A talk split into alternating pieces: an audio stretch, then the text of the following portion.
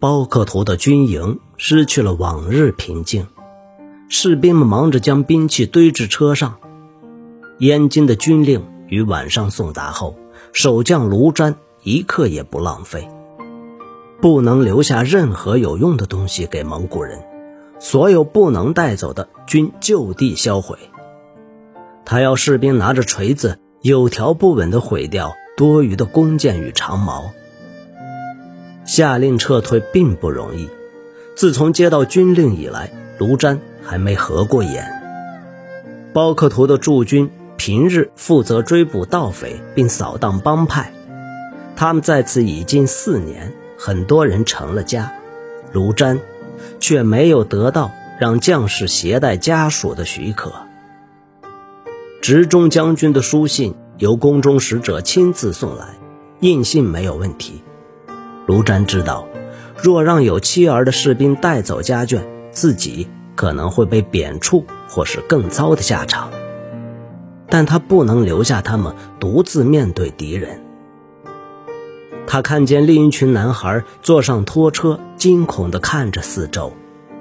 他们这辈子只认得包克图这地方，但一夜之间，他们的父亲突然就被告知。抛下一切，马上拔营至最近的下一个军营。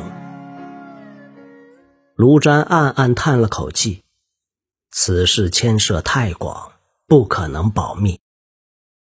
不用说，众弟兄的妻子必定会警告闺中好友，一夜之间，消息会像涟漪般扩散开来。或许，这就是为何上头的命令中不包括让弟兄带走家眷。军营大门外传来了百姓的聚集声，卢瞻不自觉摇摇头。他救不了所有人，也无法违抗军令。想到自己不必待在蒙古军即将横扫而过之中，心中其实是松了口气，但也为此感到羞愧。同时，试着不去听外头街上恐慌而混乱的呼声。黎明已至。他担心自己已拖延太久，若非他让弟兄接来家眷，原本可以连夜悄悄的出发，现在则得在光天化日之下，通过充满敌意的百姓。卢瞻要自己硬起心肠，已经下了决定，就别多想。但若犯了众怒，则甚至可能见血，然后。还得尽快抵达四百步外的黄河城门前。不过前一天那距离似乎并没那么遥远。他希望有别的路可走，但路程已定，很快就得出发。两名小兵跑来跑去，完成最后任务，完全没发现将军就在身旁。卢瞻感到了他们身上的怒气，不用说。他们不是包养妓女，就是城里有朋友，大家都一样。驻军离开时可能会发生暴动，帮派势力一定会在街上制造骚动，有些恶徒会像野狗般趁火打劫。现在官兵都走了，他们必定大肆劫掠，直到敌人将他们杀得一个不留。想到这里，卢瞻痛快了些。虽然心中羞愧依旧，他试着保持神志清醒，想着如何让一队队士兵和推车出城。他已在沿路布置了弩手，全军也已得令：若遭攻击，可直接射杀暴民。如果这样还不成，还有毛兵可以阻挡，让弟兄有时间撤退。这一招一定可行。但无论哪个方法都算不上光明正大，他对于想出这等对策并不自豪。一名小兵急忙跑来，卢瞻认出那是自己派出去看守军营大门的人。难道暴动已经开始了？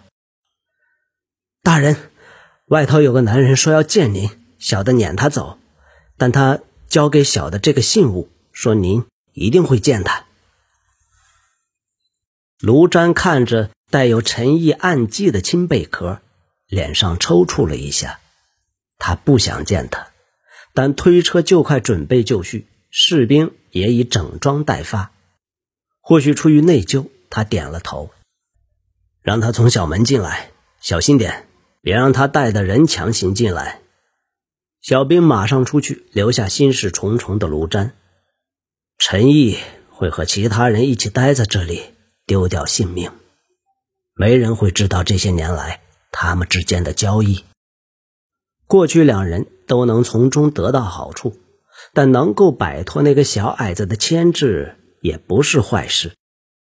卢瞻疲惫地想着，小兵领着青帮帮主走进来，小兵跑回岗位，留下这两人。陈毅呀，我现在没法再帮你什么了。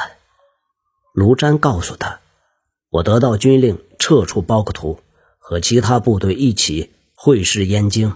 我帮不了你。”陈毅望着他，卢瞻留意到他腰间配着把刀，在大门就该让他缴械的，但平日的规矩今天都乱了套。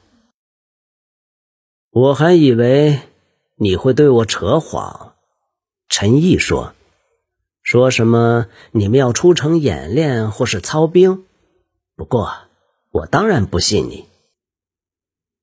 反正昨晚你一定是头一批听到消息的。”卢瞻耸肩：“我得服从军令，是吗？你要做事不管，让包克图被夷为平地？”陈毅说。这么多年来，你说你是我们的保护者，但真正的威胁一出现，你就脚底抹油，溜之大吉。卢瞻面红耳赤：“我是个军人，陈毅，我的将军要我前进，我就得前进。很抱歉。”陈毅满脸通红，但卢瞻不知那是因为愤怒。还是因为他一口气跑到军营的原因，但他感觉到陈毅目光中的杀气，不敢抬眼直视。我知道你让士兵带他们的家眷到安全之处，陈毅说：“蒙古人来的时候，你的妻儿子女都会平安无事。”卢瞻别过头看向士兵，已经有几张脸转头看他，等长官下令出发。老朋友，就连这样也都超出我的职权范围了。陈毅突然嘶声怒道：“你让别人留下来等死，还敢叫我老友？”陈毅怒气冲天，卢瞻仍旧不敢与他对望。卢瞻，风水轮流转，你会为这可耻之事付出代价，你的主子也会为他们的残酷不仁。付出代价。卢瞻道：“我得开拔了。”他看着远方：“你可以在蒙古人来之前清空这座城。如果你能下令，还能救不少人的性命。或许我会，卢瞻。毕竟你们一走，包克图就没人管了。”但两人都明白。不可能将包克图的所有人撤出城外。两天内，蒙古军即将抵达。就算利用黄河逃难，让每艘船都挤满人，也不过多救几个。包克图人民会在逃难途中被屠戮。卢瞻想到农田将被鲜血染红，不禁长叹。但他已经耽搁了太多时间。他瞄了陈毅一眼，低声说。保重。他无法理解为何陈毅眼中闪着胜利的光芒，正要开口，又决定还是算了。他大步走到众人面前，小兵在一旁牵着马。军营大门开启，前排的士兵僵住不动，看着突然安静下来的百姓。大路两旁站满望向军营的百姓。他们腾出地方让军队和车队通过，但脸上带着憎恨的冰冷表情。卢瞻骑马出大门时，一声令下，要弩手待命，并故意让群众听见。城中百姓鸦雀无声，令人不寒而栗。卢瞻等着他们随时展开攻击。士兵出军营时，紧张兮兮拿着刀与长矛，尽量不去看熟识的脸孔。其他军营也将会遇上同样的场面。他们出城后会与第二、第三支部队会合，然后一起向东前往燕京与欢儿嘴。包克图将是建成后第一次完全对外敌不设防。陈毅看着守军走向黄河城门离开。卢瞻不知的是，陈毅有许多手下混在百姓中，以制止鲁莽群众报复官兵。陈毅不想让卢瞻撤退时有任何耽搁，但又忍不住想在他走之前看到他羞愧的样子。多年来，卢瞻都是他在军营的内应，但他们从来算不上朋友。陈毅知道那道军令让卢瞻也很难受，但他仍旧享受他表现出羞愧的那一刻。要他不露出得意的表情实在太难。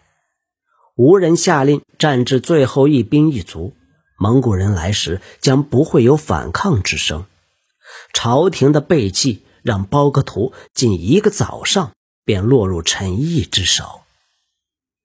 士兵前进至黄河城门，箭台上空无一人。卢瞻骑过下方阴影时，陈毅暗自皱眉。一切的一切，都要看。他帮过的那对蒙古兄弟会不会信守承诺？他希望自己能完全确定何萨尔与帖木格是否值得信任，也或者他宝贵的包克图将被夷为平地。军营旁的百姓在诡异的静默中看着士兵离去，陈毅则对列祖列宗祈祷。他想起自己的蒙古奴隶坤沙。于是，也对着那些奇怪部族信仰的长生天祈祷一番，祈求接下来的日子他能助他一臂之力。